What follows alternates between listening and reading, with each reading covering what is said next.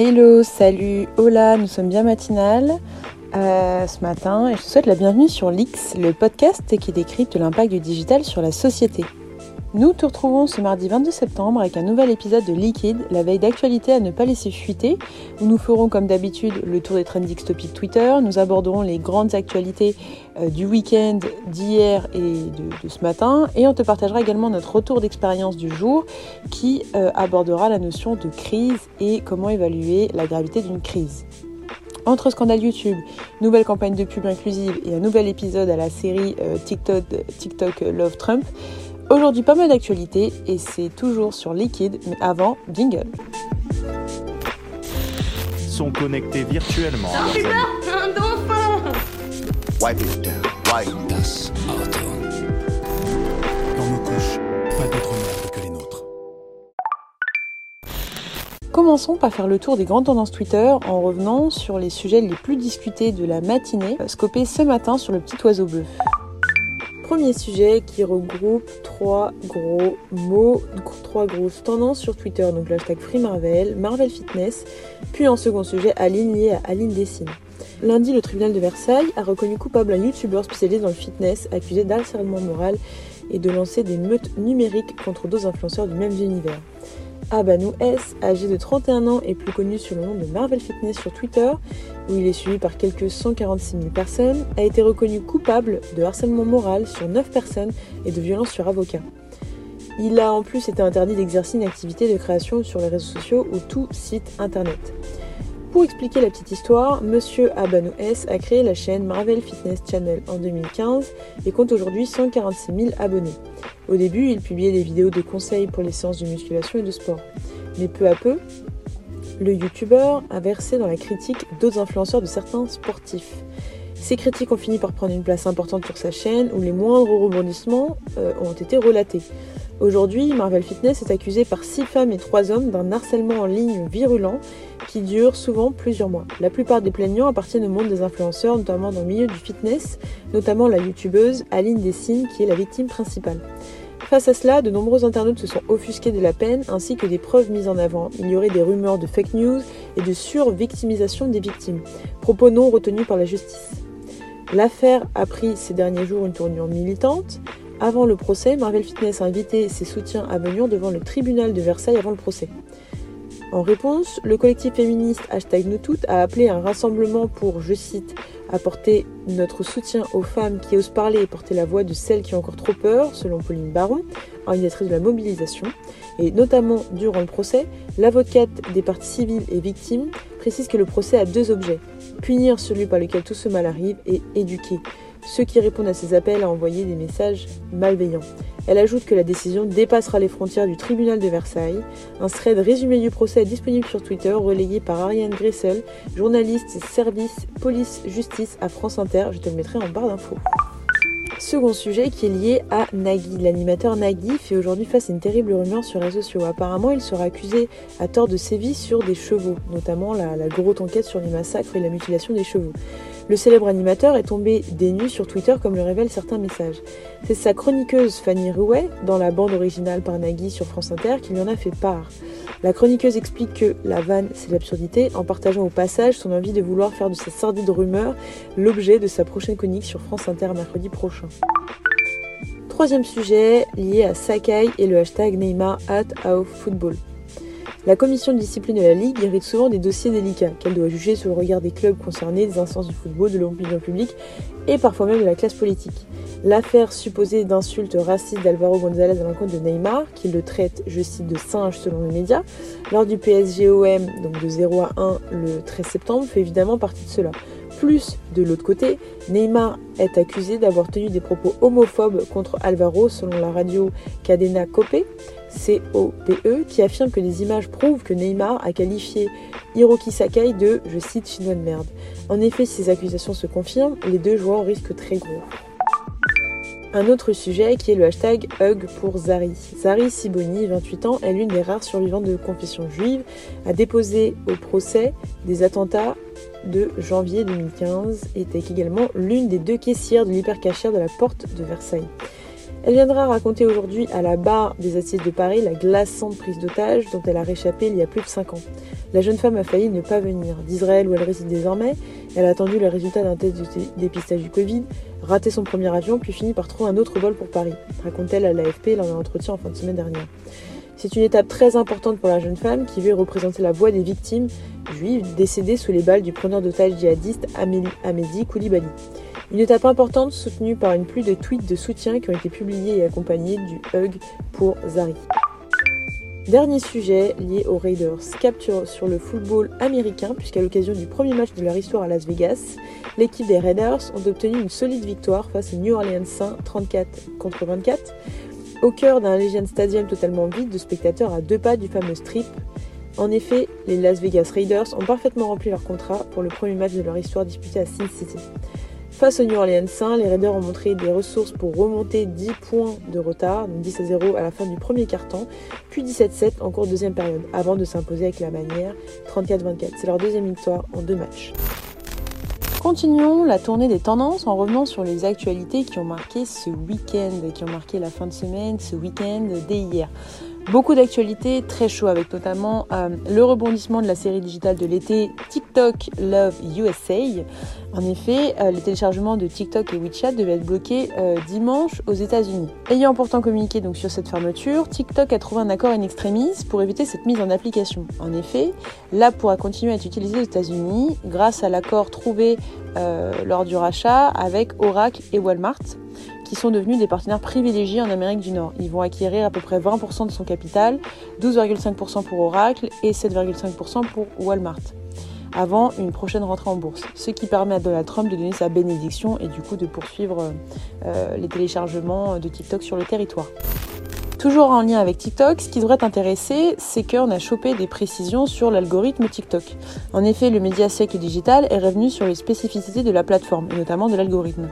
Côté créateur, il précise, donc TikTok, à travers un communiqué, que l'engagement est construit autour d'actions comme les interactions de la vidéo, commentaires, likes, abonnements et partages, ça, ça ne change pas. Néanmoins, la durée de consultation de la vidéo, qui s'appelle le completion rates, et l'ensemble de données liées à la vidéo en elle-même, c'est-à-dire les descriptions, les sons, les musiques, les hashtags, la langue, le pays d'utilisateur et même le type d'appareil utilisé, sont du moins pris en compte. On zappe un petit peu TikTok, on zappe l'algorithme, on va un petit peu parler de créativité, avec notamment un article qu'on a scopé, euh, publié par le magazine Harvard Business Review, qui revient sur l'idée qu'alterner entre deux problématiques à un intervalle régulier et prédéterminé, par exemple changer toutes les 5 minutes, permettrait d'être plus créatif. En effet, cette solution permettrait de passer outre l'impasse qu'on peut parfois ressentir lors de la phase de recherche d'idées. Donc par exemple, tu as des idées, tu essaies de, te les challenger, tu es un petit peu toute seule ou tu es tout seul, tu n'arrives pas à le faire. Donc l'idée, ça serait, lors de cette phase-là, de basculer régulièrement entre deux tâches à intervalles définis pour réinitialiser notre réflexion, ce qui permettrait d'aborder chaque tâche sous de nouveaux angles. En tout cas, c'est une approche euh, intéressante à tester. On continue de parler de créativité avec la nouvelle campagne de Magnum. En effet, je suis tombée tout à l'heure à la télé sur le dernier spot de la marque de glace Magnum qui joue la carte à fond de la diversité. En effet, avec sa campagne hashtag True to Pleasure, Magnum déculpabilise les consommateurs face au dictat de la société, donc de s'autoriser un dessert, une glace Magnum. La campagne s'appuie sur l'insight marque qui, selon leur discours, a toujours cru qu'une journée sans plaisir est une journée perdue et que nous devrions tous pouvoir poursuivre ce qui nous apporte le bonheur. Sous-entendu, la glace.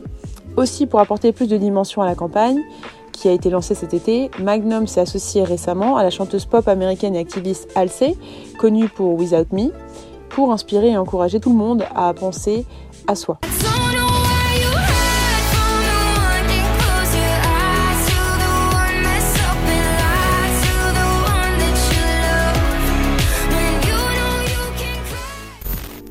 Autre sujet, petit X cette fois-ci gourmand avec la marque de chocolat Milka qui propose jusqu'à ce dimanche, donc ce dimanche 27 septembre, de créer ta propre tablette Milka.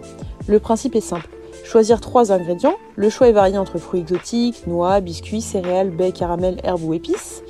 Nommer sa création et la justifier pour ensuite la partager. Même si on est sur un concours, ce qui peut être un peu classique, l'idéal ce serait que, tu gagnes. Du coup, j'ai un petit peu regardé le, règlement du concours. Ce qui est intéressant, c'est que ça va se passer, donc euh, c'est des, choses un peu pratico-pratiques. Il y aura 5 tirages au sort de manière hebdomadaire qui représentent à peu près 3200 candidatures. Donc tu as 5 possibilités de chance de manière hebdomadaire être choisi. Donc là, d'ici le, 27 septembre. À la suite de ça, ils essaient de constituer un espèce de groupe de 50 candidatures qui sera ensuite jugé en fonction de deux critères le goût et l'originalité de la, recette. Donc je t'invite à bien veiller à penser le goût, qui est l'un des critères du coup privilégié, et à storyteller ta création, notamment sur l'inspiration, son origine, ce qu'elle t'inspire, puisque cette marque-là, cette campagne de marque, a but de euh, nourrir le, storytelling de Milka. Donc peut-être que tu devrais t'intéresser à la stratégie de Milka, regarder un petit peu ce qu'il dit sur les réseaux sociaux et à coupler ça à ta vision des choses transférée dans cette, euh, cette recette-là. En tout cas, n'hésite pas à nous taguer euh, sur tes créations, à taguer at euh, Et on se fera un plaisir de, relayer ta création. On a parlé de process créatif, on a parlé de campagne, on a parlé de dispositif, et là je te parle de discours avec un petit livre qu'on a vu sur YouTube. Il s'agit du youtubeur Harddisk, dédié aux analyses audiovisuelles, qui est revenu sur la stratégie narrative de la nouvelle star de YouTube à 1,5 million d'abonnés. Je cite, Lena Situation. T'as peut-être dû la voir parce qu'elle écrit beaucoup de livres, elle fait beaucoup d'événements, elle est très suivie. Sinon, je t'invite à taper Lena Situation sur YouTube. En effet, il décortique la construction narrative des quatre vidéos vlogs concernant le déménagement de Lena dans son premier appartement afin de le faire correspondre à l'arc transformationnel ou le voyage initiatique du héros dans une histoire. Parce que je sais pas si elle fait exprès ou qu'elle a juste un talent inné pour raconter des histoires. Mais quoi qu'il en soit, elle est super efficace à retenir l'attention de votre cerveau pour raconter son histoire, qui s'appelle le Story Circle. Le Story Circle, c'est une règle de storytelling et d'écriture de scénario qui a été mis en avant par Dan Harmon, qui est l'un des créateurs de Rick et Morty. En fait, c'est une vidéo qui est assez courte mais qui apporte un point de vue assez intéressant. T'invite à aller la regarder. Autre actualité avec Shein euh, qui lance son tout premier défilé virtuel international. En effet, la marque finnoise de vêtements en ligne a lancé à travers sa nouvelle campagne hashtag Walk Your Wonderful son premier défilé virtuel. Diffusé en live samedi dernier le 19 septembre sur l'application Shein et sur YouTube Live, le défilé présentait les 5 nouvelles collections de la marque. Ça a d'ailleurs été un vrai show virtuel entre ouverture musicale par Rita Ora et Ellie Goulding, des témoignages d'influenceuses du monde, que ce soit Jessica Divina, Pamela Cherol ou Noah Style Icon, euh, et plein d'autres, qui a rassemblé près de 17 000 personnes dans le monde. Mi mamá, mi abuela, que ellas fueron las mujeres que me enseñaron a ser lo que soy ahorita, una mujer independiente, fuerte, con ganas de siempre, siempre salir adelante. Les mando un besote. D'ailleurs, un décryptage plus approfondi sera réalisé cette semaine au travers d'un épisode dédié de la boîte à dont j'en ai parlé en début de semaine. Il sera publié mercredi ou jeudi, mais je tiendrai informé. N'hésite pas à nous suivre sur Instagram pour ne pas rater la sortie. Ça sera vraiment intéressant et je pense qu'on arrivera vraiment à, à décortiquer euh, cet événement et surtout la stratégie globale de la marque Shein.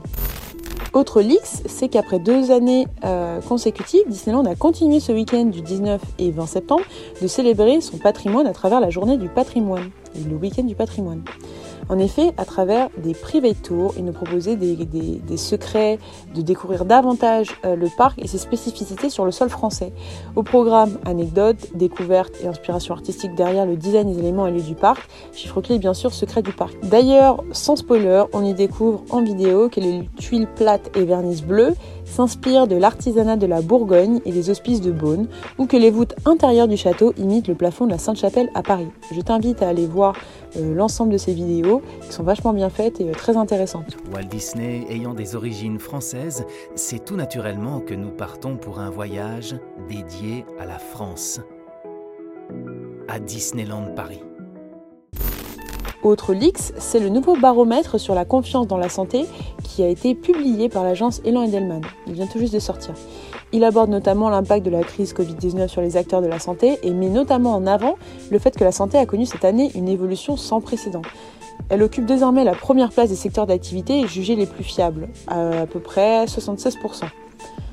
Un document à aller voir pour tes réflexions et surtout tes recommandations. On finira les grandes tendances avec WAP par Cardi B.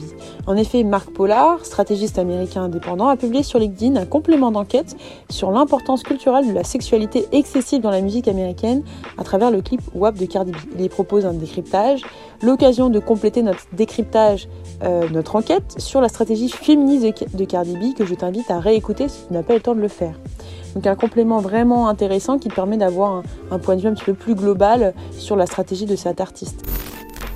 On finira l'épisode sur notre retour d'expérience et on va t'apporter les clés pour évaluer la gravité d'une crise avec des conseils clés référencés par la plateforme de social listening VisiBrain. Tout d'abord, rappelons ce qu'est une crise. En effet, le concept de crise digitale, notamment, fait généralement référence à une crise réputationnelle qui trouve son origine ou dont le phénomène de propagation démarre et s'amplifie sur Internet, sur les réseaux sociaux. C'est un petit peu plus fort qu'un bad buzz. On peut penser à l'affaire Lactalis ou H&M qui en 2018 s'était fait épingler pour la promotion d'un sweat à capuche vert estampillé, je cite Coolest Monkey in the Jungle, le singe le plus cool de la jungle, porté par un enfant, noir, ou encore plus récemment la polémique autour de Lacoste et ses maintenant ex-ambassadeurs Moi Lasquale et Romeo Elvis accusés d'agression sexuelle. Aussi, pour bien contrôler et analyser sa présence de son image en ligne, ce qui permet d'appréhender des problèmes et éviter que ça te coûte très cher, ou à toi ou à ta marque, il y a quatre indicateurs clés qui permettent d'évaluer le degré de gravité d'une crise. Donc, selon mon expertise, couplée à la vidéo de VisiBrain, que je mettrai en lien si tu voudras en, en apprendre davantage. Donc, quatre indicateurs. Le premier, le volume de messages publiés. En effet, il sera intéressant de comparer le volume de messages comptabilisés durant le moment critique comparé au volume habituel de messages euh, classiques. Donc, quand j'entends message, j'entends émanant de ta marque plus cité par les internautes. Deuxième indicateur, c'est de combiner ce critère de volume au champ lexical des verbatims. Donc en fait, en analysant les verbatims, c'est-à-dire les, tweets ou les, les, contenus postés par des internautes en ligne, euh, c'est déterminer s'il s'agit de termes explicites comme boycott ou cancel, qui intègrent des termes timides comme intox ou mensonge, des termes sensibles à risque, qui sont souvent liés à des marques qui sont chrysogènes, comme par exemple Pampers, on pensera Pampers couche, couche maladie enfantine, maladie enfantine, cancer. Tout ça dans un même tweet ou du moins euh, dans différents tweets. Même si la polémique est toujours en cours ou du moins que c'est vrai que ça soit faux. Quoi qu'il arrive, il faut regarder la nature, la qualité, on va dire le côté qualitatif des, commentaires. En troisième point, troisième indicateur, il faut vérifier les personnes ou du moins le statut social ou le statut, l'autorité de ces personnes qui diffusent ces messages. Ça peut être des médias, des influenceurs, des activistes ou d'autres profils ayant une influence ou un internaute lambda qui, méfions-nous, est un signal faible qui aujourd'hui peut proposer euh, ou du moins peut publier quelque chose et son propos pourra être repris par quelqu'un de plus influent. Donc méfiance. Il faut le garder dans le scope. Également un dernier indicateur qui est moins important mais tout aussi, c'est l'internationalisation du buzz. Ce qui n'est pas crise aujourd'hui ici, peut-être crise ailleurs et avoir des répercussions sur le territoire. En tout cas, ces trois points sont à garder en tête pour éviter euh, toute crise ou du moins euh, la préparer euh, en cas de, avant que ça te pète à la tête. Mais je t'invite à consulter la vidéo explicative de VisiBrain que je te mets en barre d'infos qui explique ces différents points en détail. C'est la fin de l'épisode de Liquid, la veille d'actualité à ne pas laisser fuiter sur l'X Podcast. J'espère que cet épisode t'a plu. T'invite à nous partager tes retours en commentaire ou en MP. Je te souhaite une très belle journée et à vendredi pour le prochain épisode de Liquid. Il y aura peut-être un autre épisode, euh, comme je te le disais, de la boîte à Lix concernant le décryptage du défilé et la stratégie de Shein, mais on en parlera plus tard. Sinon, à vendredi